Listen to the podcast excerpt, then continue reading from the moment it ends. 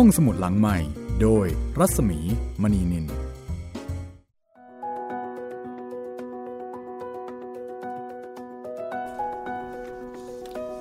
วัสดีค่ะ ต้อนรับผู้ฟังเข้าสู่รายการห้องสมุดหลังใหม่นะคะ สวัสดีครับพี่มีครับ สวัสดีค่ะ คุณจิตริน สวัสดีคุณผู้ฟังที่ฟังจากทุกที่ทุกทางทุกแพลตฟอร์มเลยนะคะ ก็ยินดีต้อนรับเข้าใช้บริการห้องสมุดที่คุณสามารถฟังได้ โดยไม่ต้องอ่านเอง แต่ว่าฟังแล้วจะไปอ่านเองอีกก็ยิ่งดีค่ะ วันนี้นะคะเราก็ยังคงอยู่กับคุณด้วยเรื่องไซอิ๋วหนึ่งในสี่วรรณกรรมที่ได้รับการยกย่อง แล้วก็ยอมรับว่าเป็นสุดยอดนะคะของวรรณกรรมจีนค่ะ มาถึงตอนที่ 56 แล้วนะคะ ครับผม ก็เดินทางกันมาเรื่อยๆเรื่อยๆนะคะ ก็ขยับเข้าไปใกล้ประเทศอินเดีย หรือว่าดินแดนไซทีทุกทุกทีทุกที แม้ว่าเออพอขยับเข้าไปใกล้ ก็จะเจอปัญหาอุปสรรคให้ต้องจัดการกัน อืม แต่ปัญหาอุปสรรคนี่ ก็มาพร้อมๆกันทีเดียวเยอะจริงๆนะพี่ ก็ถ้าไม่อย่างนั้นก็ไม่สนุกนะคะครับจะผมขาดรสชาติไปเยอะเลย ก็เป็นบทประพันธ์ที่เขียนขึ้นจากเรื่องจริงนะคะของพระภิกษุเสวียนจ้าง หรือว่าเฮียนจังที่ไปอัญเชิญพระไตรปิฎกจากประเทศอินเดียค่ะ แต่ว่าในที่นี้ก็เป็นพระถังซัมจั๋งแล้วก็พร้อมด้วยสานุสิทธิ์เฮงเจียป้ยกาย แล้วก็สัวเจ๋งนะคะ ฟังแล้วมีความคิดเห็นอย่างไร บอกกล่าวกันได้นะคะ กับ 2 ช่องทางของเราค่ะ บอกกล่าวกันได้ผ่านทางแฟนเพจ Facebook Thai PBS Radio นะครับผมแชทมาทางอินบ็อกซ์ได้เลยครับ หรือว่าเอ่อจะเข้ามาคุยกันนะคะที่เพจรัศมีมณีนินก็ได้เช่นกันค่ะ ก็เดี๋ยวตอบเออตอบอินบ็อกซ์จะบอกว่าตอบจดหมายก็ไม่ใช่นะ ครับผม ตอบอินบ็อกซ์ของคุณผู้ฟังตอบแชทสักนิดหนึ่งนะคะ คุณคนนอกคอก คุณคนนอกคอก บอกว่าฟังไซอิ๋วที่เพชรบูรณ์ครับ ฟังไกลเลยค่ะ จริง ๆ ก็ไม่ไกลเท่าไหร่นะ เพราะว่าของเราเนี่ยต่างประเทศก็มีเยอะนะคะ อันนั้นไกลกว่า อันนี้ถือว่าฟังใกล้ใกล้ประเทศๆถามว่าแล้วชอบหรือไม่นะคะ คุณคนนอกคอกก็บอกว่าครับชอบมาก แนะนำให้คนอื่นๆ ฟังด้วยครับ โอ้โหขอบคุณมากเลยครับผม น่ารักมากๆนะคะ แสดงว่าเป็นคนที่มีจิตใจเมตตาอารีเอื้อเฟื้อเผื่อแผ่ไปเจอเจออะไรดี ๆ ที่ถูกใจก็มีการแนะนำบอกต่อนะคะ สุดยอดเลยค่ะ ขอบคุณคุณคนนอกคอกนะคะ อีกท่านหนึ่งนะคะเอ่อใช้ชื่อแอคเคาท์ว่า Happy Family Radio ค่ะอืมท่านนี้มาจากเพชรบูรณ์อีกแล้วครับผมอ้าวบอกว่าฟังไซอิ๋วอยู่เพชรบูรณ์สนุกครับ ขอบคุณมากครับ ขอบคุณที่แจ้งข่าวมานะคะเอ่ออีกท่านหนึ่งนะคะ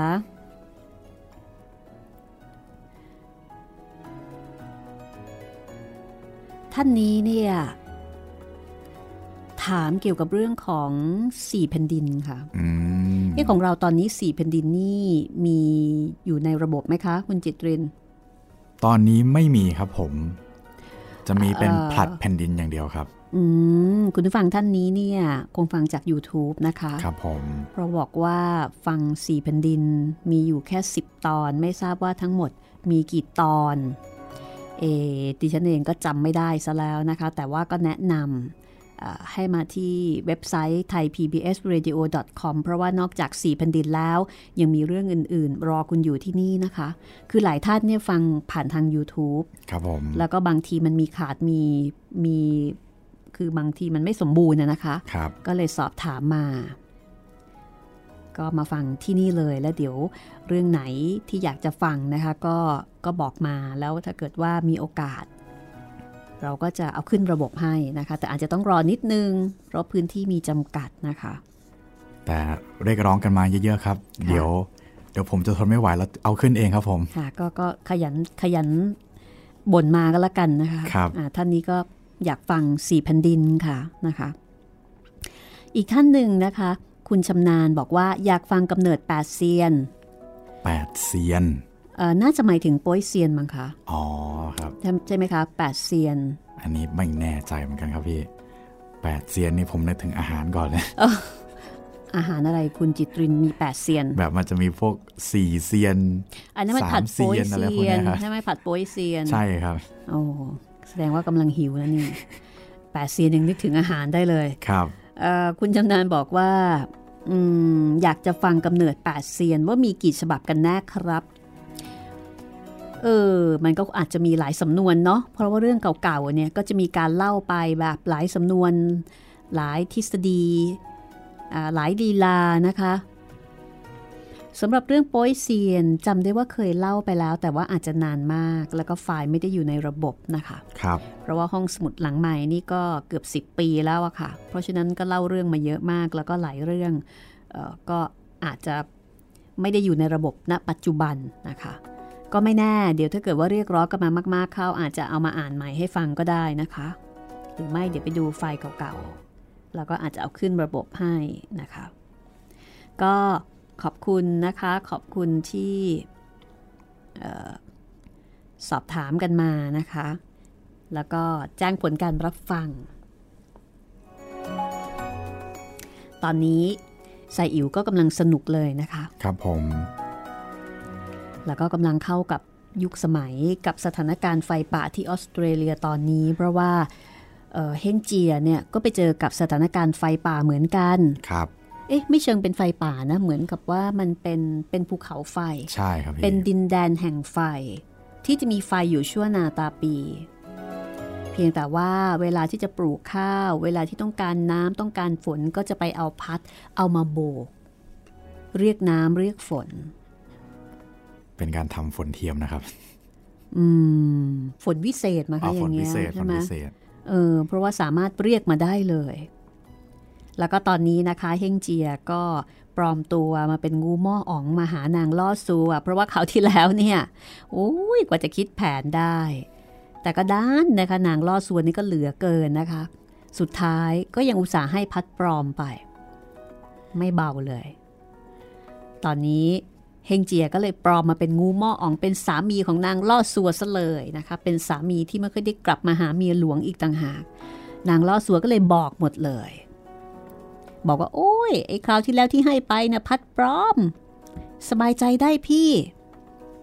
ของจริงยังอยู่อ่าของจริงยังอยู่ที่นี่อ่าละวันนี้เดี๋ยวจะได้รู้นะคะว่าของจริงเนี่ยอยู่ที่ไหน หลังจากที่นางล่อสัวกำลังครึ้มอกครึ้มใจ บอกกับสามีบอกว่าไม่ต้องห่วงรอก ของจริงเนี่ยยังไม่ได้ให้ไปที่ให้ไปนั้น มันแค่ของปลอมเท่านั้นเอง มาฟังกันต่อเลยก็แล้วกันนะคะว่า ตกลงแล้วเฮงเจียจะได้พัดวิเศษอันจริงมาได้อย่างไร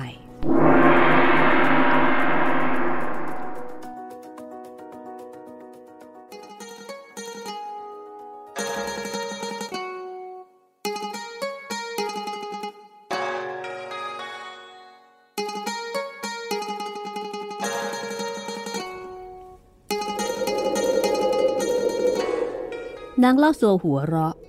แล้วก็สำรอกพัดออกมาจากปาก มีขนาด เท่าใบมะม่วงอ่อน แล้วก็หยิบส่งให้กับเฮงเจีย นี่ไงท่านไต้อ๋อง นี่ไม่ใช่เหรอ พัดของวิเศษเฮงเจียรับมากับมือ ในใจก็นึกไม่เชื่อ ว่าของแค่นี้ จะเอาไปพัดเรียกน้ำเรียกฝนได้อย่างไร ทำอย่างไรจึงจะดับไฟได้คือกลัวว่าจะเป็นของปลอมอีก นางล่อสัวเห็นเฮงเจียรับพัดไป แล้วก็พินิษพิเคราะห์ดูแบบคือดูเป็นนาน นางก็อดไม่ได้ เอาแก้มมาผิงที่หน้าเฮงเจีย คือนางก็คงรู้สึกแปลกใจเหมือนกันว่าเอ๊ะทำไมดูนานเหลือเกิน ดูนานราวกับไม่เคยเห็น ท่านพี่ เอาเก็บไปซะก่อนเธอ มาดื่มสุรากันดีกว่า ท่านพี่จะมานั่งคิดตรึกตรองไปทำไมให้เสียเวลาเล่า อืม ไอ้ของเล็กๆเท่านี้มันจะไปดับไฟเป็นแปดร้อยโยกดียังไง นางล่อสัว ดื่มสุราไปเยอะ สติก็เริ่มฟันเฟือนกำลังครึ้มอกครึ้มใจสามีมาหา ก็เลยบอกกับเพ่งเจียปลอมนะคะ บอกว่าท่านไต้อ๋อง ข้ากับท่านห่างกันได้แค่สองปีเศษ ท่านไปอยู่กับนางเง็กหมิ่นกงจูทั้งกลางวันกลางคืน คงไม่ได้ห่างกันละสิ ถึงได้ฟันเฟือนขนาดนี้ จึงได้ลืมของวิเศษไปเสียสิ้น นี่ของวิเศษนั้นต้องทำแบบนี้ ต้องเอานิ้วหัวแม่มือข้างซ้ายจับก้าน แล้วก็ไล่คาถาว่า จากนั้น นางล่อสัวก็เหมือนกับสาธิตการใช้ ว่าคาถา แล้วก็เป่าไป พัดนั้นก็ยาวออกกว่าสองศอก พัดก็เปลี่ยนแปลงไปได้ต่างๆ นานา เห็นไหมล่ะ แล้วจะกลัวไปทำไม ก็ไฟแปดร้อยโยชน์โบกทีเดียว ไฟก็จะดับไปได้ทั้งหมดแล้ว เฮงเจียได้ฟังดังนั้น ก็จำคาถานั้นเอาไว้ แล้วก็เอาพัดนั้นอมไว้ในปาก เอามือเกาที่คาง จากนั้นร่างกายก็กลับเป็นเฮงเจียเหมือนเดิม เฮ้ยอีนางล่อสัว เจ้าจำข้าได้ไหม เจ้าน่ะอย่ามาทำยั่วยวนข้าเลย เจ้านี่ไม่มียางอายเลยนะ ใครจะไปเชยชมเจ้าได้แล้ว นางล่อสัว เห็นงูหม้ออ๋องกลายเป็นเฮงเจีย ก็เสียใจสิ้นสติล้มลงกับพื้นอายอย่างที่สุดฆ่าข้าซะเลยสิฆ่าข้าเลย แต่เฮงเจียนั้นก็ไม่สนใจเพราะว่าได้พัดมาแล้ว เฮงเจียเดินออกจากถ้ำเหาะขึ้นไป พอเหาะขึ้นไป ก็คายพัดออกมาจากปาก แล้วก็ทำวิธีตามที่นางล่อสัวได้สอนเอาไว้ จากนั้นก็ร่ายคาถาว่า ไซฮือคากิมฮี แล้วก็เป่าไป พัดก็ยาวออกหกศอกเฮงเจียพิจารณาดูโดยละเอียดเห็นว่า พัดจริงกับพัดปลอมนั้นต่างกันมาก พัดจริงเล่มนี้มีรัศมีเปล่งออกมาต่างๆ เฮงเจียได้แต่ทำให้ยาวใหญ่ แต่จะทำให้เล็กกลับมาตามเดิมนั้นทำไม่เป็น ก็เลยต้องแบกพัดใส่บากลดลงมายังพื้นดิน เดินกลับมาตามทางเดิม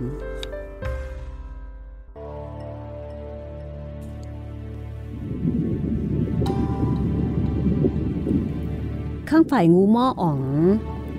พอกินโต๊ะเสร็จเรียบร้อย ก็ลากลับออกมานอกประตู ไม่เห็นสัตว์พาหนะ ก็ให้ตรวจค้นดูว่า ใครขโมยเอาไป บรรดาคนใช้ก็คุกเข่าลงคำนับแล้วก็บอกว่า เออเมื่อเวลาเลี้ยงโต๊ะ พวกข้าคอยรับใช้อยู่พร้อมกัน ก็ไม่เห็นผู้ใดออกมาข้างนอกเลย เห็นแต่เปี่ยวตัวหนึ่งคลานเข้ามา เอ๊ะหรือว่าเปี่ยวตัวนั้นจะเป็นคนแปลงมาลักลอบ เอาสัตว์กิมเจงไปดอกกระมังงูหม้ออ่องได้ฟังดังนั้นก็นึกขึ้นมาได้ว่า เอ้ย ท่านทั้งหลายไม่ต้องร้อนใจไป ข้าเข้าใจแล้ว เมื่อตอนกลางวันมีไอ้ลิงหงอคง มันรักษาพระถังซัมจั๋งไปใส่ที ตอนนี้มันติดอยู่ที่เขาห้วยอิมซัว มันมาขอยืมพัดของเราจะเอาไปดับไฟ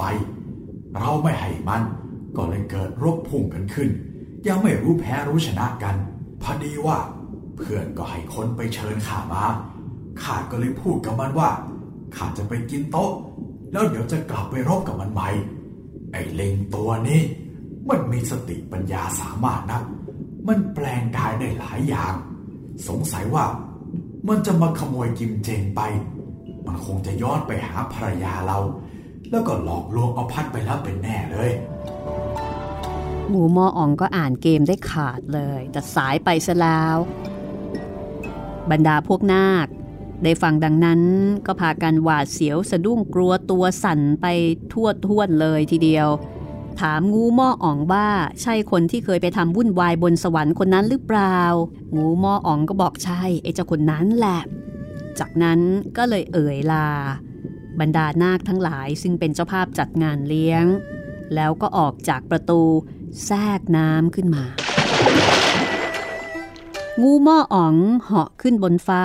ตรงไปที่เขาจุ้ยหุ้นซัวถ้ำปอเจียวต่อง พอถึงก็เข้าไปในถ้ำเห็นภรรยาคือนางล่อสัวกำลังร้องไห้ ตีอกชกหัวคร่ำครวญงูหม้ออ๋องก็ขอร้องให้เปิดประตู แล้วก็เห็นสัตว์กิมเจง คือสัตว์พาหนะ ผูกอยู่ข้างๆประตู หม้ออ๋องก็เลยร้องถามนางล่อสัวว่า ไอ้เส้นหงอคงมาไปไหนแล้วบรรดาสาวใช้เห็นงูหม้ออ๋อง ต่างก็พากันคุกเข่าลงคำนับ ท่านใต้อ๋องมาแล้ว นางล่อสัว เห็นงูหม้ออ๋องมา ก็วิ่งเข้ามาเอาศีรษะกระแทกกับอกงูหม้ออ๋องแล้วก็ร้องไห้ไอ้แก่ทำไมถึงทำกับข้าแบบนี้ทำไมถึงไม่ระวังสัตว์กิมเจง ปล่อยให้ไอ้ลิง มันลักมาขี่แปลงปลอมเป็นท่าน มาหลอกลวงข้าแบบนี้ งูหม้ออ่องได้ฟังภรรยาบอกก็มีความแค้น สุดที่จะประมาณได้ ก็ได้แต่ถามว่า ตอนนี้เฮ่งเจียอยู่ที่ไหน นางล่อสัวก็เลยเล่าให้ฟังว่า ถูกเฮ่งเจียหลอกไปเรียบร้อยแล้ว แต่ตอนนี้มันจะไปอยู่ที่ไหนแล้วข้าก็ไม่รู้ รู้แต่ว่ามันหลอกเอาพัดของข้าไปแล้ว เออเอาเถอะเอาเถอะเจ้าอย่าเสียใจไปเลย เดี๋ยวข้าจะไปตามจับมัน แล้วก็ทวงเอาของวิเศษของเราคืนมา แล้วจะถลกหนังมัน สับมันเป็นสักหมื่นท่อนลากเอาตับปอดออกมา แก่แค้นให้จงได้ จริงๆนะ พี่ทำให้ได้เลยนะข้าละแขนใจนะจากนั้น งูหม้ออ๋องก็สั่งให้เอาเครื่องแต่งตัวมา คนใช้ก็บอกว่า เครื่องอาวุธของงูหม้ออ๋องไม่ได้อยู่ที่นี่ งูหม้ออ๋องก็เลยบอกว่า ถ้าเช่นนั้นเนี่ย ขอยืม อาวุธของนางล่อซัวก่อนก็แล้วกัน สาวใช้ก็เลยไปเอาเกี่ยมหรือว่ากระบี่สองอันของนางล่อซัวออกมาส่งให้งูหม้ออ๋องพอแต่งตัวเสร็จเรียบร้อย มือก็ถือเกียมหรือกระบี่หอออกจากประตู โดยมีเป้าหมายอยู่ที่เขาห้วยเกี้ยมสัว ก็พอดี มาทันเฮ่งเจีย ในขณะนั้น งูหม้ออ๋องก็ วิตกในใจว่าเฮ้ยไอ้ลิงนั่นมันได้วิธีทำพัดให้ใหญ่ไปได้แล้ว ถ้าเราจะไปทวงถามมัน มันคงไม่ให้เราเป็นแน่ บางทีมันอาจจะเอาพัด โบกจนเราปลิวไปถึง 84,000 โยกก็เป็นได้ เฮ้ย เห็นจะไม่ได้การแล้ว เราได้ยินว่า สารุสิทธิ์ที่สองของพระถังซัมจั๋งชื่อโป้ยกาย เราก็ได้พบเห็นรู้จักกันแล้วจำเราจะต้องแปลงเป็นโป้ยกายหลอกมันเอาพัดจึงจะได้ จากนั้น งูหม้ออ๋องก็เลยร่ายคาถาบ้าง แปลงกายเป็นโป้ยก่ายซะเลย แล้วก็รีบเดินลัดตัดหน้าเฮ่งเจียมาก่อนทำทีเป็นย้อนกลับมารับเฮ่งเจีย พอเจอหน้าเฮ่งเจีย ก็ร้องเรียกเฮ่งเจียในร่างของโป้ยก่ายพี่แห่งเจียข้ามาแล้ว อาจารย์เห็นท่านมาช้า ก็เลยให้ข้าตามมาเกรงว่างูหม้ออ๋อง จะขัดขวางไม่ให้พัด จึงให้ข้ารีบมาช่วย เฮงเจียก็ไม่ได้นึกเลยนะคะ ว่าจะถูกย้อนเกร็ดแบบนี้ ก็บอกกับโป้ยกายว่าจะจิกเจียกไม่ต้องเปลืองใจเป็นทุกข์พี่ได้มาแล้ว งูหม้ออ๋องก็เลยถามว่าทำยังไงถึงได้มาเล่า เฮงเจียก็เลยเล่าให้ฟังว่า คือได้ไปรบกับงูหม้ออ๋องมาร้อยกว่าเพลง ยังไม่ทันได้แพ้ชนะกัน งูหม้ออ๋องก็ขอเบรกไปกินโต๊ะก่อน คือเล่าให้ฟังหมดเลย เพราะคิดว่าเป็นโป้ยไข่จริง ๆ ก็บอกว่าหลังจากนั้นเนี่ยตัวเองก็สะกดรอยตามไป แล้วก็ไปขโมยกิมเจง ซึ่งเป็นสัตว์พาหนะของงูหม้ออ๋อง ในขณะที่งูหม้ออ๋องเนี่ยกำลังกินโต๊ะเพลิน ก็ขี่กิมเจง กลับมาที่ถ้ำปอเจียวต๋อง โดยแปลงกายเป็นงูหม้ออ๋องนั่นแหละ แล้วก็มาหลอกเมียของงูหม้ออ๋อง ก็เลยได้พัดมา งูหม้ออ๋องในร่างของโป้ยก่ายก็ทำทีถามว่า เอ แล้วพี่จะแบกพัดให้ลำบากทำไม ส่งมาให้ข้าแบกเองดีกว่าเฮงเจียไม่ทันได้รู้ในกลอุบาย ไม่ทันได้คิด ก็ส่งพัดให้กับโป้ยไก่ คือหมูหม้ออ๋อง หมูหม้ออ๋องนั้น รู้วิธีที่จะทำให้พัดเล็กลงได้ ก็ร่ายอาคมทำให้พัดเล็กลง มีขนาดเท่าใบมะม่วงอ่อน แล้วหลังจากนั้น งูหม้ออ๋องก็แปลงกายกลับเป็นรูปเดิม แล้วก็ชี้หน้าเฮ่งเจียว่าฮะไอ้ลิงจำข้าได้ไหมเฮงเจียก็รู้ว่างูหม้ออ๋อง ก็เสียใจ นึกตำหนิตัวเองว่าแหมพลาดเอง คิดแค้นใจตัว จากนั้นก็ร้องตวาดออกมาคำหนึ่ง แล้วก็ถือกระบองเข้าตีงูม้ออ๋อง งูม้ออ๋องก็จับพัด โบกไปทีหนึ่งเฮงเจียก็ไม่หวั่นไหวงูม้ออ๋องเห็นดังนั้นก็เอาพัดใส่ปาก สองมือถือกระบี่ แกว่งกวัดเข้ารบกับเฮงเจียกลางอากาศ ต่างบุกบันคลุกคลีกันอยู่พักหนึ่ง มิได้ลดละแก่กัน ข้างฝ่ายพระถังซัมจั๋งนั่งอยู่กลางทางคอยเฮ่งเจีย ความร้อนก็มากขึ้น อกใจก็แห้งเหี่ยวหิวน้ำเป็นกำลัง ก็ถามเจ้าเขาว่าฝีมือกำลังของงูหม้ออ่องเนี่ย เป็นประการใด เจ้าเขาก็บอกว่า โอ้ย งูหม้ออ๋องนั้น มีฤทธาอนุภาพมากนัก ถ้าสู้กับเพ่งเจีย ก็คงจะพอสู้กันได้ พระถังซัมจั๋งก็บอกว่า วันนี้ทำไมเฮงเจียไปนานผิดปกติ หนทางนั้น เฮงเจียเคยไปมาในสองพันเส้น บัดเดี๋ยวก็กลับมาแล้ว แต่นี่เป็นอย่างไร ไปวันหนึ่งแล้ว ก็ยังไม่เห็นกลับมา สงสัยว่า คงกำลังต่อสู้อยู่กับงูหม้ออ๋องเป็นแน่ ป้อยกายสัวเจ๋ง ใครจะไปรับพี่เจ้าสักคนหนึ่ง ถ้าไปพบว่า เฮงเจียกำลังรบกับงูหม้ออ๋อง ก็จะได้ช่วยกันได้ ถ้าได้พัดแล้ว ก็ให้รีบกลับ เราจะได้รีบข้ามเขาไป เดี๋ยวข้าไปรับเอง แต่ทางจะไปเขาเจ๊กลุยสวะไม่เคยไปข้ารู้จักทาง ให้ซัวเจ๋งอยู่เป็นเพื่อนพระอาจารย์ แล้วเรากับท่านไปด้วยกัน ถ้าเช่นนั้นก็ดีแล้ว จะรีบไปเลยนะโป้ยกาย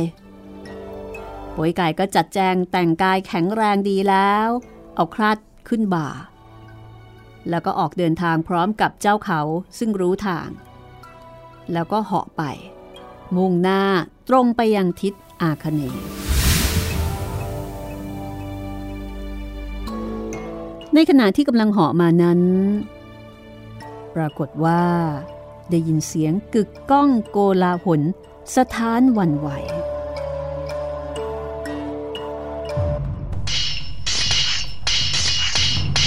โป้ยก่ายก็หยุดดู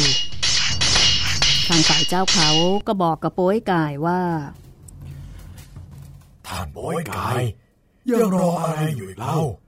ทำไมไม่ไปรีบช่วย เฮ่งเจียสู้กับงูหมอของล่ะโป้ยไก่ได้ฟังเจ้าเขาเตือนดังนั้นก็ชักคราดออก แล้วก็ตรงเข้าไปร้องเรียก พี่เฮงเจียข้ามาแล้วเฮงเจียหันมาเห็นโป้ยไก่ก็ด่าทันทีเฮ้ยไอ้เจ้าหมูกินรำเจ้าน่ะทำให้เราเสียการแล้วโป้ยไก่ก็ถามว่าไปทำอะไรให้เสียการ ก็ไอ้งูหม้ออ๋องมันทำอุบายข้าน่ะ ไปหานางล่อสัว หลอกล่อเอาพัดมาได้แล้ว มันตามมาทันแล้วก็แปลงร่างให้เหมือนเจ้า หลอกเอาพัดคืนไปได้ ตอนเนี้ยข้าได้รบกับมันอยู่นี่ไงโป้ยไก่ได้ฟังดังนั้นก็โกรธ จับคราดเหล็กตรงเข้ามาด่าว่าเฮ้ยไอ้ควายชั่วข้าจะลอกหนังจอกมา เจ้าเนี่ยทำไมจึงบังอาจแปลงร่างเป็นข้าได้ แล้วก็หลอกพี่ข้าดังนี้ ให้พี่น้องขัดใจกัน โป้ยไก่โกรธมาก ถือคราดตรงเข้าสับงูหม้ออ่อง ฝ่ายงูหม้ออ่อง ก่อนหน้านี้ก็รบกับเฮ่งเจียมาวันหนึ่งแล้ว ก็อ่อนแรงลงไปเยอะ พอมาเจอโป้ยไก่เวียงคราดมาโดยแรง ยกกระบี่ขึ้นรับ ก็ทานกำลังโป้ยไก่ไม่ไหว เพราะว่าโป้ยไก่ก็แหมตัวใหญ่แรงดีกินเยอะ งูหม้ออ่องก็ถอยหนี เจ้าเขาที่ไปด้วยกันก็เรียกทหารมาล้อมหน้า แล้วก็ช่วยสกัดกั้นงูหม้ออ่องไม่ให้หนีท่านงูหมองหยุดก่อน โดยพระถังซัมจังจะไปใส่ทีไปอาราธนาพระไตรปิฎกเทพาอารักษ์เจ้านายที่ศักดิ์สิทธิ์ทั้งอินพรมทุกช่องชั้นฟ้า ก็ช่วยพิทักษ์รักษา ท่านจงรีบเอาพัดบอเจียวนั้น ดับไฟแล้วก็ข้ามทรงพระอาจารย์ไปเถอะถ้าไม่เช่นนั้นแล้ว ถ้าทราบไปถึงเง็กเสียฮ่องเต้โทษท่านจะถึงที่ตายเอานะงูหม้ออ่องได้ฟังเทพารักษ์เจ้าเขาพูดดังนั้น ในใจก็ยังนึกเคืองอยู่ไม่น้อย ก็ตอบโต้ไปบอกว่าฮะท่านน่ะยังไม่รู้เรื่องผิดชอบประการใด ข้อหนึ่ง มันชิงลูกเราไป ข้อสองมันหมิ่นประมาทเมียน้อยเรา แล้วก็ข้อสามมันหลอกลวงเมียหลวงของเรา มีความผิดดังเนี้ยเราจึงต้องติดตามมาเอาพัดคืนยังไงล่ะ พูดยังไม่ทันขาดคำโป้ยก่ายก็มาแล้วก็ร้องด่า โทไอ้ควาย เจ้ารีบส่งพัดนั่นมาโดยเร็วข้าจะยกเว้นชีวิตให้ งูหม้ออ่องก็หันกลับมา มาสู้กับโป้ยก่ายอีกครั้งหนึ่ง คราวนี้ถูกรุมเลย โป้ยก่ายแล้วก็เฮ่งเจีย เข้ารุกรบ ระดมตีงูหม้ออ่อง ทั้งสามสู้รบกันเป็นตะลุมบอลต่างฟาดฟันกันโดยกำลัง งูหม้ออ่องสู้พรางถอยพรางถือว่าเสียเปรียบไม่น้อย แต่ก็รบกันได้ ถึงคืนหนึ่ง จนรุ่งสว่าง แลไปข้างหน้านั้น คือเจ้าเขาเจ๊กลุยซัวทำหม้อพุ่นต่อง คนทั้งสามยิ่งออกกำลังเข้มแข็งฟัดเหวี่ยงกันไปมา เจ้าเขาก็ให้พวกผีเข้าระดมช่วยรบ เสียงสะท้านวันไหว นางเง็กหมินกงจูเมียน้อยของงูหม้ออ๋องได้ยินก็ตกใจ เรียกบริวารใหญ่น้อย ให้ถืออาวุธออกไปช่วยสามีอีกแรง งูม้ออ๋อง เห็นบริวารของเมียน้อยมาพร้อมกัน แล้วก็มาช่วยรบ ก็ดีใจ ทีนี้พอมีกำลังมาเสริมปรากฏว่าโป้ยกายซึ่งรับไม่หยุด ก็ชักคราดถอยหนี เริ่มสู้ไม่ไหวมากันเยอะเหลือเกินทางฝ่ายเฮ่งเจียก็ล่าถอยเหาะขึ้นไปบนฟ้า พวกผีทหารของเจ้าเขา ก็พากันหลบหนีไปหมดสิน้น ปรากฏว่างูม้ออ๋องพลิกกลับมามีชัยชนะซะงั้น ก็เลยพาบริวาร กลับเข้าถ้ำปิดประตูแน่น ไม่ออกมาอีก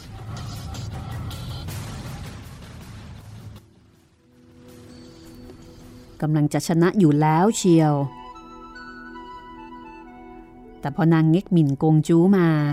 แล้วก็มาพร้อมกับกองทัพของบริวารเท่านั้นแหละ สถานการณ์ก็พลิกเปลี่ยนทั้งทั้งที่ฝ่ายเฮ่งเจียนั้นมีทั้งโป้ยกาย แล้วก็มีกองกำลังของพวกเจ้าเขาอีก แต่ก็ยังไม่สามารถเอาชนะได้ เรื่องราวจะเป็นอย่างไรต่อไปนะคะแหมพัดอันนี้นี่ได้ยากได้เย็นเหลือเกิน ติดตามต่อช่วงหน้าค่ะ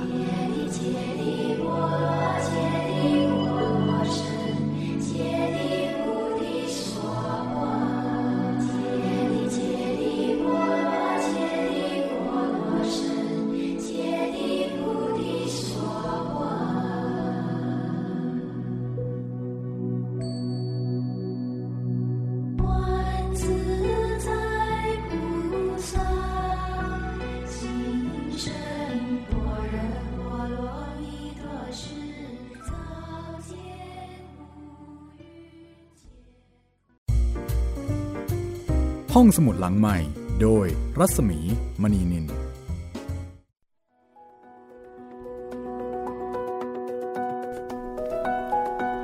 มาถึงช่วงที่ 2 ของตอนที่ 56 นะคะ โอ้ลำบากลำบนเหลือเกินนะคะ พัดอันนี้ แต่ถ้าได้มาก็คงคุ้มละค่ะ ครับผมจะได้เดินทางกันต่อสักที ติดอยู่นานมากแล้วครับ จริง ๆ คือถ้าเกิดว่าความสัมพันธ์ดีๆเนี่ยขอนิดเดียวเองนะคะอืมก็จริงเพราะว่ามันไม่ได้เสียผลประโยชน์อะไรเลย ใช่ ขอพัดมาโบกสักทีเดียวเอง แล้วก็จะเอาไปคืน เพราะว่าทางเฮ่งเจียก็ไม่ได้คิดที่จะแย่งชิงพัดมาเป็นของตัวเอง ครับผม แต่ปรากฏว่าพอความสัมพันธ์ไม่ดี มีความแค้นต่อกัน มีความเคืองอยู่ในใจ ทุกสิ่งทุกอย่างมันก็เลยยากไปหมดเลยครับมันก็สะท้อนเหมือนกันนะ ก็คล้าย ๆ กับคนเราเหมือนกันบางทีมันไม่ได้อยู่ที่ประเด็นนะ มันอยู่ที่ความสัมพันธ์ คือตอนนี้ไม่ชอบหน้า เพราะว่ามาทำลูกใช่ไหมคะ ใช่ครับผม แม้ว่าจะไม่ได้ค่าแกงยังไงก็ตาม แต่ก็ถือได้ว่าหยามน้ำหน้ากัน บางอาจส่งลูกไปเข้าโรงเรียนประจำของเจ้าแม่กวนอิมโดยไม่ปรึกษา แย่เลยเออแต่ว่าอังไฮยีนั่นก็ถือว่าเป็นเด็กที่เป็นเด็กนรกคนหนึ่งนะเด็กแสบครับ แสบมากๆเอาละค่ะ ตอนนี้นะคะ คุณกำลังติดตามห้องสมุดหลังใหม่นะคะ กับเรื่องเล่าที่ถือได้ว่าเป็นหนึ่งในสี่สุดยอดวรรณกรรมจีน เราก็มาอ่านมาเล่าให้ฟังแบบเพลินๆ สนุกๆนนะคะ จากการจัดพิมพ์ของสำนักพิมพ์สร้างสรรค์บุ๊กค่ะ แล้วก็สำนวนแปลของนายติ่นอ่าขัดเกลาเรียบเรียงโดยเทียนวันซึ่งเป็นนักคิดนักคิดนักเขียนชื่อดังในยุคนั้นนะคะ ในช่วงปลายสมัยรัชกาลที่ 5 แล้วก็ตอนนี้คุณผู้ฟังที่ติดตามฟังรายการห้องสมุดหลังใหม่หรือว่าอาจจะมาจากทาง YouTube นะคะ ก็ต้องบอกว่ายินดีต้อนรับทุกๆทท่าน ไม่ว่าจะฟังจากที่ไหนอย่างไรก็ตามค่ะ แล้วเราก็มีทางเลือกในการรับฟังหลายช่องทางด้วยกันนะคะ ช่องทางแรกนะครับ ทางเว็บไซต์ www.thaipbsradio.com ทางแอปพลิเคชันครับ Thai PBS Radio ทางพอดแคสต์ครับ พิมพ์ว่าห้องสมุดหลังไม้ได้เลย ทั้งทาง Google Podcast แล้วก็ Apple Podcast ครับผม แล้วก็อย่าลืมทาง YouTube Channel ครับ Thai PBS Radio ครับ มีหลากหลายเรื่องราวให้คุณได้ฟังนะคะ นอกเหนือจากวรรณกรรมจีนแบบนี้ เราก็ยังมีวรรณกรรมไทย มีวรรณกรรมผีนะคะ หลายเรื่องค่ะ ท่านไหนที่มาจาก YouTube ก็ลองลองเลือกฟังตามอัธยาศัยได้เลยนะคะ แล้วถ้าเกิดว่ามีความคิดเห็นอย่างไร พูดคุยแลกเปลี่ยนกันได้ 2 ช่องทาง 2 เพจด้วยกันนะคะ ทางแฟนเพจ Facebook ไทย PBS Radio ครับผม ติดต่อมาทางอินบ็อกซ์ได้เลยครับ ค่ะ หรือว่ามาที่เพจรัศมีมณีนิน มาที่ดิฉันก็ได้เช่นกันค่ะ เอาละถ้าพร้อมแล้วนะคะ เดี๋ยวเราไปเอ่อติดตามกันต่อเลยก็แล้วกันว่าการสู้รบเพื่อแย่งชิงพัดเอามาดับไฟ โห อ่านมาถึงตอนนี้นี่อยากจะได้พัดเล่มนี้ไปออสเตรเลียจริง ๆ เลยนะคะ ถ้ามีได้แบบนี้นี่คือคงปรบมือพร้อมกันทั้งโลกอะ่ะสันเสริญกันเลยครับพี่ ใช่ ลุกขึ้นยืนปรบมือเลยพัดไปสักอืมสามสี่ทีได้ไหมเนี่ย เอาให้ดับให้หมดเลยนะคะ ครับเพ ราะว่าที่ออสเตรเลียตอนนี้เขาบอกว่าเหตุการณ์เนี่ยยังไม่ได้รุนแรงถึงที่สุดนะโอ้โหไอ้ที่เราเห็นเห็นกันอยู่เนี่ยยังไม่ที่สุดนะตายละ แล้วถ้าที่สุดนี่มันจะขนาดไหนนะคะ โหเห็นจิงโจ้โคอาล่าที่แบบหนีตายกัน โอ้หลายคนเห็นแล้วน้ำตาตกเหมือนกันนะคะ ครับ คือมันมันสะเทือนสะเทือนใจจริง ๆ กับสัตว์ที่ไร้เดียงสาเหล่านี้แล้วก็ตายกันเป็นเบือเลย มันเป็นสัตว์ที่น่ารักด้วยว่าไหมคือพอคนเห็นแล้วก็เลยรู้สึกแบบ สงสารเป็นสงพิเศสารษมากใช่ครับมันหน้าตาน่าเอ็นดู โคอาล่าโคอาล่านี่ โอ้เป็นสัตว์ที่ หน้าตาเหมือนไอน์สไตน์เออเหมือนเหมือนพี่เหมือน หน้าตาเหมือนไอน์สไตน์มากครับมันเป็นสัตว์ที่นอน 22 ชั่วโมง โอ้โห อีก 2 ชั่วโมงกิน อ้าว มีชีวิตที่มีความสุขมากนะคะ โอ้โหคือมันได้แต่นอน แล้วก็กินค่ะ แล้วมันอาศัยอยู่ที่ต้นยูคาลิปตัสครับ ซึ่งอ่าเป็นต้นที่เป็นเชื้อเพลิงได้เป็นอย่างดีอืมโหโคอาล่านี่แบบเห็นแล้วแบบมันมันน่าเวทนามากนะคะ แล้วก็จิงโจ้ก็จิงโจ้นี่ก็น่าสงสารปกติจิงโจ้เวลาเจอคนนี่บางทีมันมีเตะนะ มันเตะทีมันคนเตะค่ะกระดูกหักเลยครับ ค่ะ แต่คราวนี้นี่เห็นจิงโจ้ใช่ไหมเห็นภาพที่แบบมันเห็นคนแล้วมัน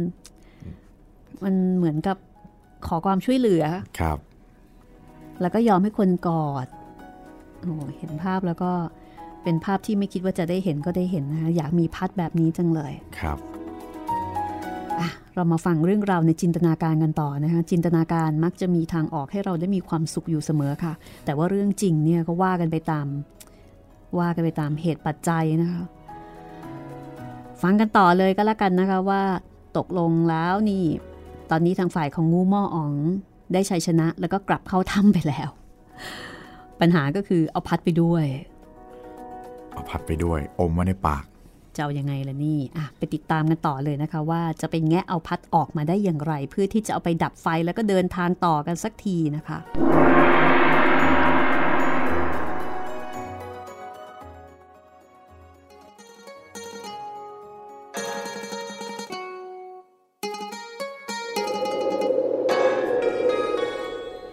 ข้างฝ่ายเฮงเจีย ก็เลยบอกกับโป้ยไก่แล้วก็เจ้าเขาว่า งูหม้ออ่องนี้มีกำลังเข้มแข็งเหลือเกิน รบกับมันมาคืนหนึ่งก่อนแล้ว มันก็ยังไม่หมดแรง และแถมยังมีบริวารมาช่วยอีก และตอนนี้ก็เข้าถ้ำปิดประตูแน่นหนาแบบนี้ แล้วจะทำยังไงกันดีนี่โป้ยกายก็เลยบอกว่าเฮ้ยสงสัยจะยากแล้วแหละ ที่จะได้พัดวิเศษไปเนี่ยทำยังไง จะให้พระอาจารย์ข้ามเขาไปได้แล้ว พี่ เรากลับไปทางเก่าเถอะข้างฝ่ายเจ้าเขาได้ฟังโป้ยกายพูดดังนั้นก็บอกว่า ท่านเฮงเชียอย่าเป็นทุกข์ไป ท่านโป้ยกายก็อย่าเพิ่งท้อถอย ท่านนะพูดว่าจะกลับไป ก็ดุดดังเข้าอุปสมบท แต่ไม่ได้ปฏิบัติธรรมอันวิเศษ อาจารย์ของท่านทั้งสอง ก็นั่งอยู่กลางทาง ตั้งตาคอยท่านทั้งสองว่าจะสำเร็จการเฮงเจียได้ยินดังนั้น ก็แค้นบอกว่าเฮ้ยท่านพูดนะถูกต้องแล้ว เราพี่น้องจงตั้งใจขับเคี่ยวเอาพัดวิเศษนั้นให้จงได้ พี่พูดถูกแล้ว เราช่วยกันทำการให้สำเร็จเถอะ ว่าแล้วเฮงเจียโป้ยกาย แล้วก็ท่านเจ้าเขากับทหารผี ก็พากันตรงเข้าล้อมถ้ำหม้อหุ้นต่องเฮงเจียโป้ยกาย ช่วยกันตีประตูปากถ้ำจนกระทั่งหักพังทลายปนละเอียดไปทั้งสิ้น ปีศาจที่เฝ้าประตูก็รีบวิ่งเข้าไปบอกงูหม้ออ่องว่า บัดนี้เฮงเจียได้พาพักพวกมาตีประตูหักพังไปหมดแล้ว ตอนนั้นงูม้ออ๋องกำลังเล่าเรื่องให้เง็กหมิ่นกงจูภรรยาน้อยฟัง พอได้ยินคนมาบอกว่าเฮงเจียมาพังประตู งูม้ออ๋องก็โกรธมาก สวมเกราะถือพรอง ออกมาด่าที่หน้าประตูว่าเฮ้ยไอ้เฮงเจียไอ้เดรัจฉาน แกเนี่ยเป็นผู้ใหญ่แล้ว มาทำดังเนี้ยสมควรแล้วหรือไงโปยกายก็ร้องด่าบ้างว่า เอ้ย ไอ้เขาลอกหนัง เจ้านี่เป็นคนยังไง จึงพูดว่าเล็กกว่าใหญ่ เจ้าอย่าหนี้นะ จงดูคราดของข้า งูหม้ออ่องร้องตวาด ด่าโป้ยกายกลับบอกว่า โถ ไอหมูกินรำ ให้ไปเรียกไอ้ลิงก็คือให้ไปเรียกเฮ่งเจีย มาสู้กับงูหม้ออ่อง น่าจะดีกว่า คือประมาททำนองว่าป้ยกายนั้น ไม่ใช่คู่มือของงูหม้ออ่อง ให้ไปตามเฮ่งเจียมารบดีกว่า ในขณะที่เฮ่งเจียก็ตวาดกลับว่า เฮ้ย เจ้าไม่รู้จักดีและชั่ว เมื่อวานเนี่ยข้ายังนับว่าเจ้าเป็นพี่น้องอยู่เลย วันนี้ข้าจะเป็นผู้พยาบาทกับเจ้าเอง เจ้าระวังตัวให้ดี จะต้องกินกระบองของข้า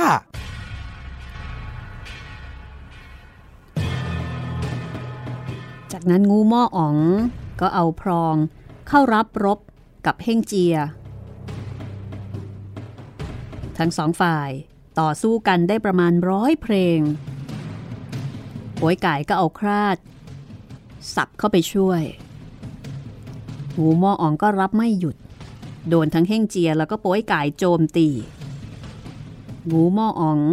ล่าถอยหนีจะเข้าถ้ำก็มาโดนเอา กองกำลังของเจ้าเขา ซึ่งเป็นพวกทหารผีล้อมสกัดไว้อีก บรรดาทหารผีก็ร้องตวาดว่าจะหนีไปไหน งูหม้ออ๋องจะเข้าถ้ำก็เข้าไม่ได้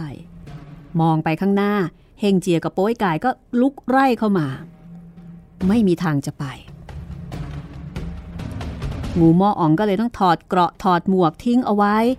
แล้วก็แปลงกายเป็นนกเป็ดน้ำโผบินขึ้นบนอากาศหนีไปได้ ฮงเจียเห็นดังนั้นก็หัวเราะแล้วก็บอกกับโป้ยกายว่าเจี๊ยกเจี๊ยกเจี๊ยกงูหมออ๋องมันหนีไปแล้วโป้ยไก่กับเจ้าเขาไม่ได้รู้คือไม่รู้เรื่อง ก็เหลียวซ้ายแลขวา เที่ยวค้นหา คือหาไม่เจอเอ๊ะเมื่อกี้สู้กันอยู่ดีๆ งูหมออ๋องหายไปไหนแล้วนี่เฮงเจียก็เลยชี้มือไปที่บนฟ้าแล้วก็บอกว่า นู่นไงที่บินอยู่บนอากาศนั่นแหละเอ้พี่นั่นมันนกเป็ดน้ำไม่ใช่หรือไงเจี๊ยกนั่นมันงูหม้ออองมันแปลงร่างมา เจ้ากับเจ้าเขาจงตีกระหนาบเข้าไปในถ้ำจับพวกปีศาจในถ้ำฆ่าตายให้หมดเลยนะ แล้วก็รื้อพังถ้ำอย่าให้มันมีที่อาศัย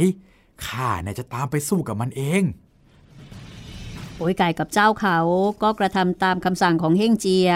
ตีรุกเข้าไปในถ้ำแล้วก็หักพังทำลายเสียสิ้น ส่วนทางฝ่ายเฮงเจียก็ไล่คาถาแปลงเป็นนกเหยี่ยวใหญ่โผร่อนมาในอากาศโฉบตัวนกเป็ดน้ำจิกเอาลูกตา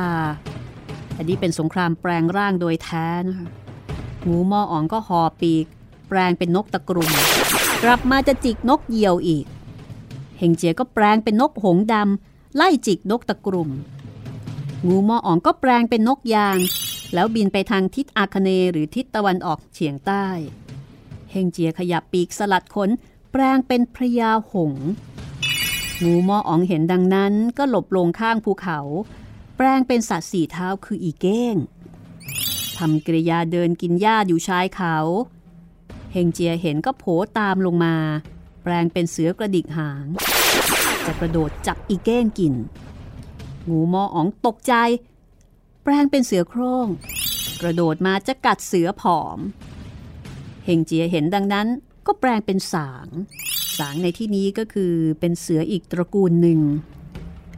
คล้ายๆกับเป็นสัตว์ในเทพนิยาย ที่มีฤทธิ์มากกว่าเสือปกติ โถมเข้ามา ตะครุบเสือโคร่งงูมออ๋องก็กลายเป็นหมี แยกเขี้ยวจะทำร้ายสาง เป็นหมีคนนะคะ เพราะว่าหมีก็มีหลายประเภท เรียกว่าสองคนนี้จะต้องมีความเชี่ยวชาญในเรื่องของสัตววิทยาอย่างอย่างยิ่งนะคะถึงสามารถที่จะแปลงแล้วก็แปลงสิ่งที่เหนือกว่ามาสู้กันได้ พองูหม้ออ๋องแปลงเป็นหมีคนเฮงเจียก็แปลงเป็นช้าง จะมาจัดการกับหมีคน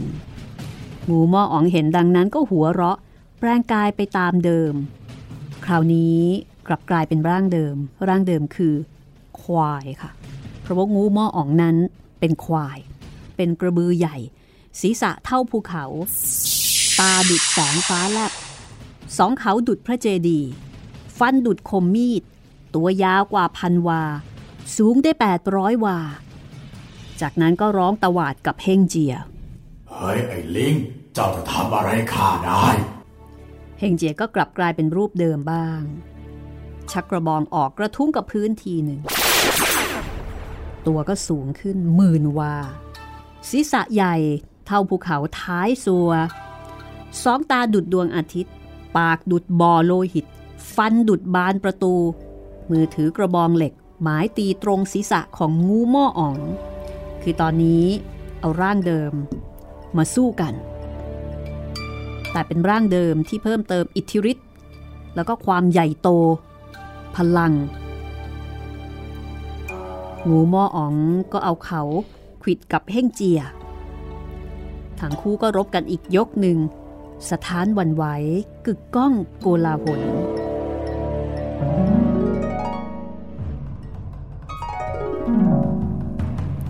ทั้งสองแผลงอิทธิฤทธิ์อนุภาพ ต่อสู้กันอยู่กลางภูเขาใหญ่ หมู่เทวาอารักษ์ที่ท่องเที่ยวอยู่ในอากาศ แล้วก็บรรดาเจ้าที่เจ้าทางทั้งหลาย ต่างก็มาระดม ช่วยล้อมงูหม้ออ่องไว้ งูหม้ออ๋องก็ทำเฉยไม่หวาดหวั่นคลั่นครามเฮงเจียมารับหน้ากับหมู่เจ้าทั้งหลาย พร้อมกันประดมตีงูหม้ออ๋อง งูหม้ออ๋องจวนตัวก็หมุนคว้างอยู่กับดิน กลับเป็นรูปเดิม หนีเข้าถ้ำปอเจียวตอง เฮงเจียก็พาหมู่เจ้าเทพารักษ์ทั้งหลายไล่ตามมา ฝ่ายงูหม้ออ๋องหนีเข้าถ้ำได้ก็ปิดประตูแน่นไม่ออกมาสู้รบต่อไปเฮงเจียนี่ก็ได้เปรียบเพราะว่ามีเจ้าเขาเป็นพวก ฝ่ายหมู่เทพารักษ์ก็พากันเข้าล้อมเขาจุ้ยหุ้นสัวเอาไว้อย่างแน่นหนาไม่มีทางจะออกได้พรันจะตีประตูเข้าไป ก็ได้ยินเสียงโป้ยไก่กับเจ้าเขา กระหืดกระหอบวิ่งตามกันมา หมู่ทหารผีก็กรูกันมาด้วย เฮงเจียก็เลยถามว่าที่ทำหม้อหุ้นตองนั้นเป็นอย่างไรบ้างโป้ยไก่หัวเราะฮ่าฮ่าฮ่าเมียของไอ้งูหม้ออ๋องข้าสับได้คราตายไปแล้วพอข้าเปิดเสื้อออกมาดู ก็เห็นว่ามันเป็นปีศาจเสือปลา แล้วก็ไอ้พวกปีศาจเล็กๆน้อยๆข้าก็ฆ่าตายหมดแล้ว ทำนั้น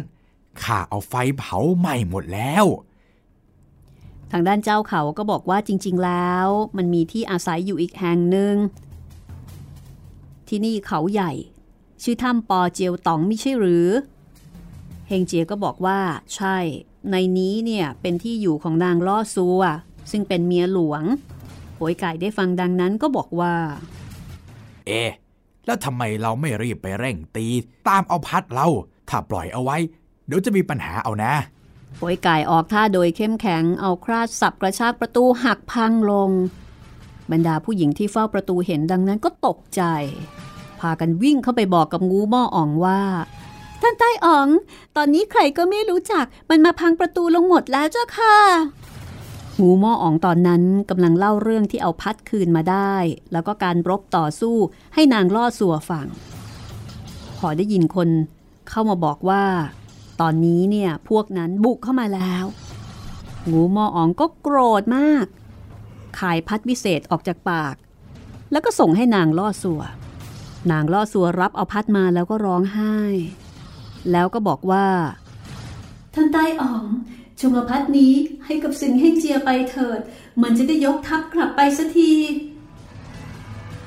เฮ้ย เป็นของเล็กน้อยก็จริง แต่ความแค้นเคือง มันลึกซึ้งนัก เจ้าจงนั่งก่อน พี่จะออกไปต่อสู้กับมันอีกสักพักหนึ่ง คือนางล่อสวนนั้นยอมแล้วละ่ะ มันจะได้จบจบไปสักที จะอะไรกันนักกันหนา แต่ว่างูมออ่องไม่ยอมเป็นเรื่องของศักดิ์ศรี จัดแจงเอาเกราะสวมใส่ตัว แล้วก็ถืออาวุธกระโดดออกไปจากประตู ไปเจอกับโป้ยกาย ที่กำลังพังประตูอยู่ข้างหน้า งูหม้ออ่องก็เอากระบี่เนี่ยแทงโป้ยกายโป้ยกายก็เอาคราดรับขยับถอยออกมานอกประตูเฮงเจียมาทันพอดี ก็เอากระบอง ตีงูหม้ออ๋อง ตีถูกด้วย ก็ได้รับความเจ็บปวด บันดาลให้เกิดเป็นสายลมพายุ หนีออกจากถ้ำปอเจียวตอง ขึ้นไปอยู่บนยอดเขาจุ้ยหุ้นสัว หมู่เจ้าแล้วก็เทพารักษ์ ต่างก็ช่วยกันล้อมงูหม้ออ่องเอาไว้ หนีลำบากแล้ว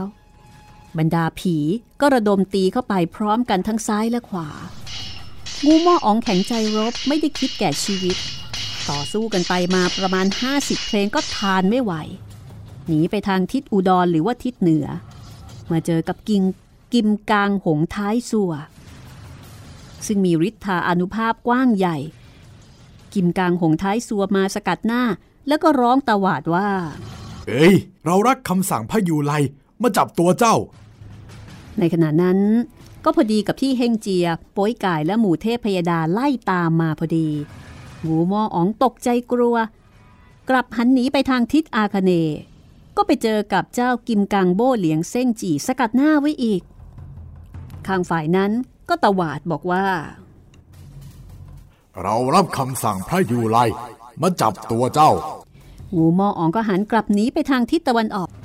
ก็ไปเจอกับเจ้ากิมกังกุลโลสัว บุญตัวลัด สกัดหน้าคอยจับ งูมออ๋องก็หวาดวัน กลับหนีไปทางทิศตะวันตก คราวนี้ก็ไปเจอเจ้ากิมกัง ปุดไหวหยงจูสกัดหน้าอีกคือไม่ว่าจะไปทางทิศไหน ก็ไม่รอด มีคนดักเอาไว้หมดแล้ว หูมออองเห็นทั้งสี่ทิศ มีทหารพระยูไลมาคอยสกัดจับ จะเข้าที่อับจน ชีวิตจะไม่รอดแล้ว พอเห็นเฮ่งเจียพาพวกไล่ติดตามมา งูม้ออ๋องก็ทำเมฆลอยขึ้น จะหนีไปบนอากาศ แต่บนอากาศก็มีถักทลีทีอ๋องโลเฉียกับทหารเทพบุตรทั้งหลายสกัดไว้อีก แล้วก็ร้องเรียกว่าให้มาเร็วๆ เพราะว่าได้รับคำสั่งจากเง็กเซียนฮ่องเต้ ให้มากำจัดงูหม้ออ๋อง งูหม้ออ๋องเห็นดังนั้น ก็สั่นหัว แปลงเป็นกระบือขาวตัวใหญ่ ตรงเข้าไปหมายจะขิดถักทลีทีอ๋อง ถักทลีทีอ๋องก็เป็นผู้หลักผู้ใหญ่อยู่บนสวรรค์ รับคำสั่งเง็กเซียนฮ่องเต้มาถ้าทางว่างูหม้ออ๋องจะลำบากซะแล้ว ไปทางไหนก็ไม่รอด มีคนเตรียมจะคิดบัญชีเต็มไปหมดเลย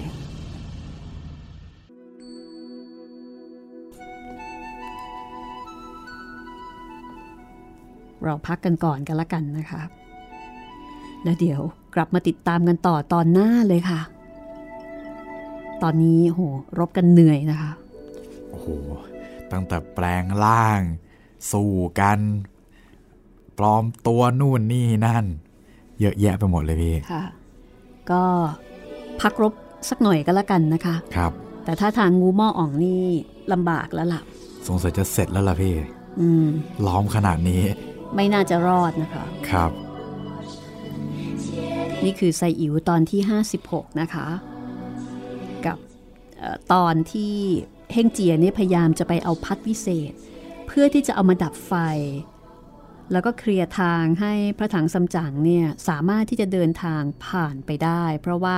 ดินแดนดังกล่าวนั้นมีแต่ไฟไฟแล้วก็ไฟค่ะ มีแต่พัดวิเศษนี้เท่านั้นที่จะช่วยดับไฟได้ นี่คือในนิยายไซอิ๋วนะคะ แต่ว่าในความเป็นจริงนี่ไม่มีพัดวิเศษนะคะ น่าเสียดายมาก จะมีอะไรเป็นพัดวิเศษได้ไหมคะ คุณจิตริน แหม่อันนี้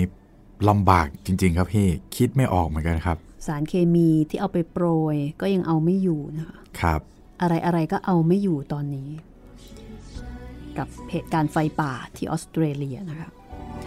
วันนี้เราหมดเวลาแล้วนะคะ ของรายการท้องสมุดหลังใหม่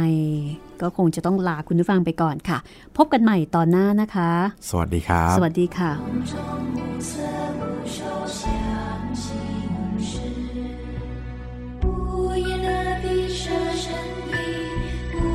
声响未出发